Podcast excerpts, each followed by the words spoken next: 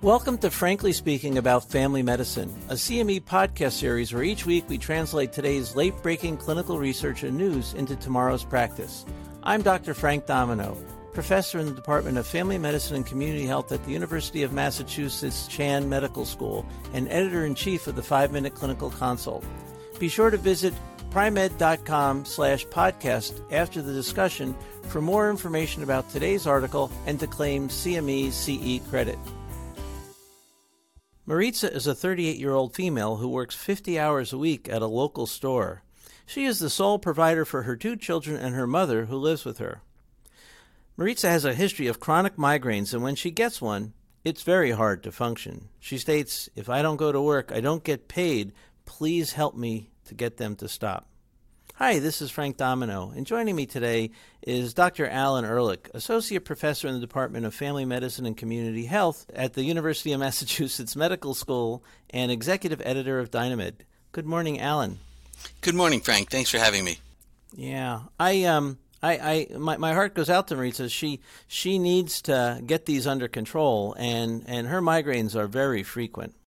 Yeah, it sounds like uh, you know she's really struggling here. Frank, can you remind us how migraines are classified, and you know how do migraines differ from tension headaches? Well, it's an important question because when patients have headaches, they always call it a migraine. But I, I, think very, at least in my practice, they very often think a bad headache is a migraine and a less bad headache is something else. So migraines are traditionally unilateral and associated with throbbing and can last anywhere from 4 to 72 hours. Uh, they're also associated with some uh, other symptoms, including things like nausea and vomiting and diarrhea, photophobia, phonophobia, muscle tenderness, lightheadedness, and vertigo. Um, there's two main classifications of, of migraines. The common migraine is the migraine without the preceding aura. And um, this is how most of their attacks occur. They get the headaches um, without an aura, and it's but there is some associated nausea and vomiting. The classical migraine is one that's preceded by an aura, and that's typically some type of motor or sensory stimulation. Um, and it's a neurological change that can last anywhere from five minutes to an hour. Uh, that includes smells, lights, etc. Chronic migraines are defined as migraine attacks that occur on greater than 15 days per month, with migraines lasting more than four hours a day, and that, that cycle's recurred for at least three months. So, migraines, especially chronic migraines, pretty seriously debilitating, occurring almost every other day of the month. Tension headaches are typically bilateral. Patients typically describe frontal pain or a band or a pressure or pain along both sides of the occiput. Um, and, and they're classified as infrequent, being less than one day a month, frequent, one, but anywhere from one to 15 days per month. And chronic tension headaches are more than 15 days a month for three months uh, or more. Now, tension headaches that are chronic are less debilitating and maybe a little bit less common, or at least they come less commonly to our attention. You know, migraines can be rough, especially what you're describing there, chronic migraines. I, I used to have migraines much more when I was younger, and if the visual uh, scotoma uh, that precedes a migraine uh, is it's almost impossible to describe to somebody else of you know how your vision is disrupted. But in any event, um, how do we know when and how to treat chronic migraines? Well, especially if the patient's having attack. Um, we have we have certain medications that we can use: acetaminophen, NSAIDs, or triptans. But the real issue is how do we try to prevent recurrence in patients who have chronic migraines? Um, treatment is recommended for people who have you know, chronic migraines, even if they have greater than six headaches per month. So even though the classification is 15, if, if you're getting six days a month or more with, with migraines, it's okay to start treatment. The best evidence uh, that we have with regard to preventing a migraine are drugs like beta blockers, metoprolol is maybe most common, or propanolol, anti seizure medications, topiramate is very common, and then the um, tricyclic antidepressant amitriptyline. Those have been traditionally what have been used um, and with very good effects on lowering the recurrence of mi- migraine headaches in those with chronic migraines. Monoclonal antibodies and Botox injections are two relatively new ones on the market, and they've yet to be really strongly considered for prevention uh, for the majority of the population, but that, that can change. Well, you know, Botox, of course, used for everything. Migraines, not a surprise. Um, again, it's not like patients who have migraines can't also have tension headaches as well. And so anything that helps relax those uh, muscles of the scalp probably is helpful. Are there any non drug methods to prevent migraines? Well, th- this is pretty important. I think um, patients with, with any kind of chronic headache, but chronic migraines in particular, we have to look at triggers. And the trigger that's uniformly is extremely common with both chronic migraines and chronic tension headaches are sleep disturbances. Anything from too little sleep to recurrent wakenings due to noise, uh, bladder issues, um, etc. That is extremely common and very traditional. Lack of good hydration can lead to chronic migraines.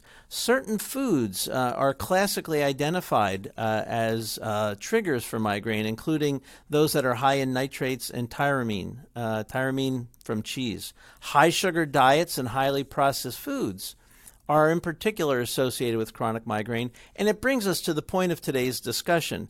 There was a randomized controlled trial to see if eating fish that was high in omega 3 fatty acids could lower the frequency of headaches in those with chronic migraines. They started with this the recognition that linoleic acid, which is found in corn and soy products, plays a role in pain signaling. And so they took a group of patients with chronic migraines and said, all right, let's randomize them into three groups. A group that just takes in a high omega 3 fatty acid diet, traditionally from fatty fish, but also a diet that's high in linoleic acid. Where do you get linoleic acid? Traditionally, that's from highly processed foods, things like fast foods, uh, commercially baked goods, etc. One group, high omega 3, high linoleic acid. Second group was high, high omega 3s and low linoleic acid. And then the third group was low uh, uh, omega 3s and high linoleic acid, sort of the baseline. Um, all patients were allowed to continue to take their preventative medications, and they were all allowed to meet and discuss the treatments with a dietitian.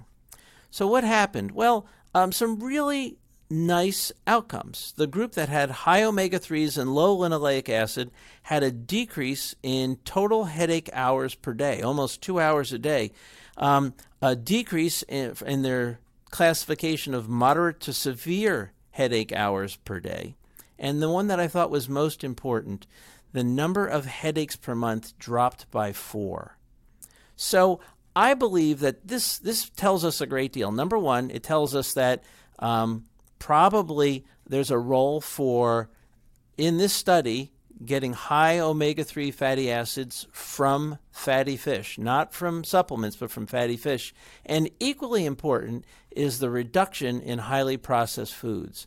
Decreasing linoleic acid intake um, is got to be a strong component. Um, so I think what I what I my takeaway here is this randomized controlled trial of a dietary intervention is going to make the list of best ways to prevent migraines in those with chronic migraines.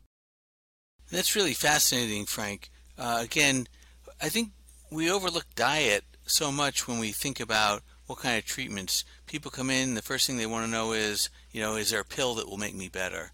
And even the way you phrased it, you know, eating the food rather than just trying to find the omega 3 in a pill. I think that reinforces what healthy living is about as opposed to people feeling dependent on pills and, and whatnot. So, this is all really interesting stuff, and uh, I look forward to hopefully seeing more papers uh, exploring this. Alan, it turns out that, that to meet the amount of omega 3s they got in this diet, it turns out to fr- three servings of fatty fish per week, and that's just a four ounce serving. So we're not talking about a great deal of fish, and there's so many other health benefits to that. Um, we'll save that discussion for another time. Thanks for discussing this with me, Alan. Thanks, Frank. Practice pointer. In patients with chronic migraines, eating three servings per week of fatty fish and eliminating processed foods like fast food, chips, and fried foods can lower the number of migraine headaches per month by four. Join us next time when we talk about the new methods of approaching primary prevention of heart disease that eliminates aspirin use. Thank you for listening to Frankly Speaking About Family Medicine, brought to you by Pri-Med. To claim credit and receive additional information about the article referenced in today's episode, visit pri-med.com slash podcasts. And see you next week.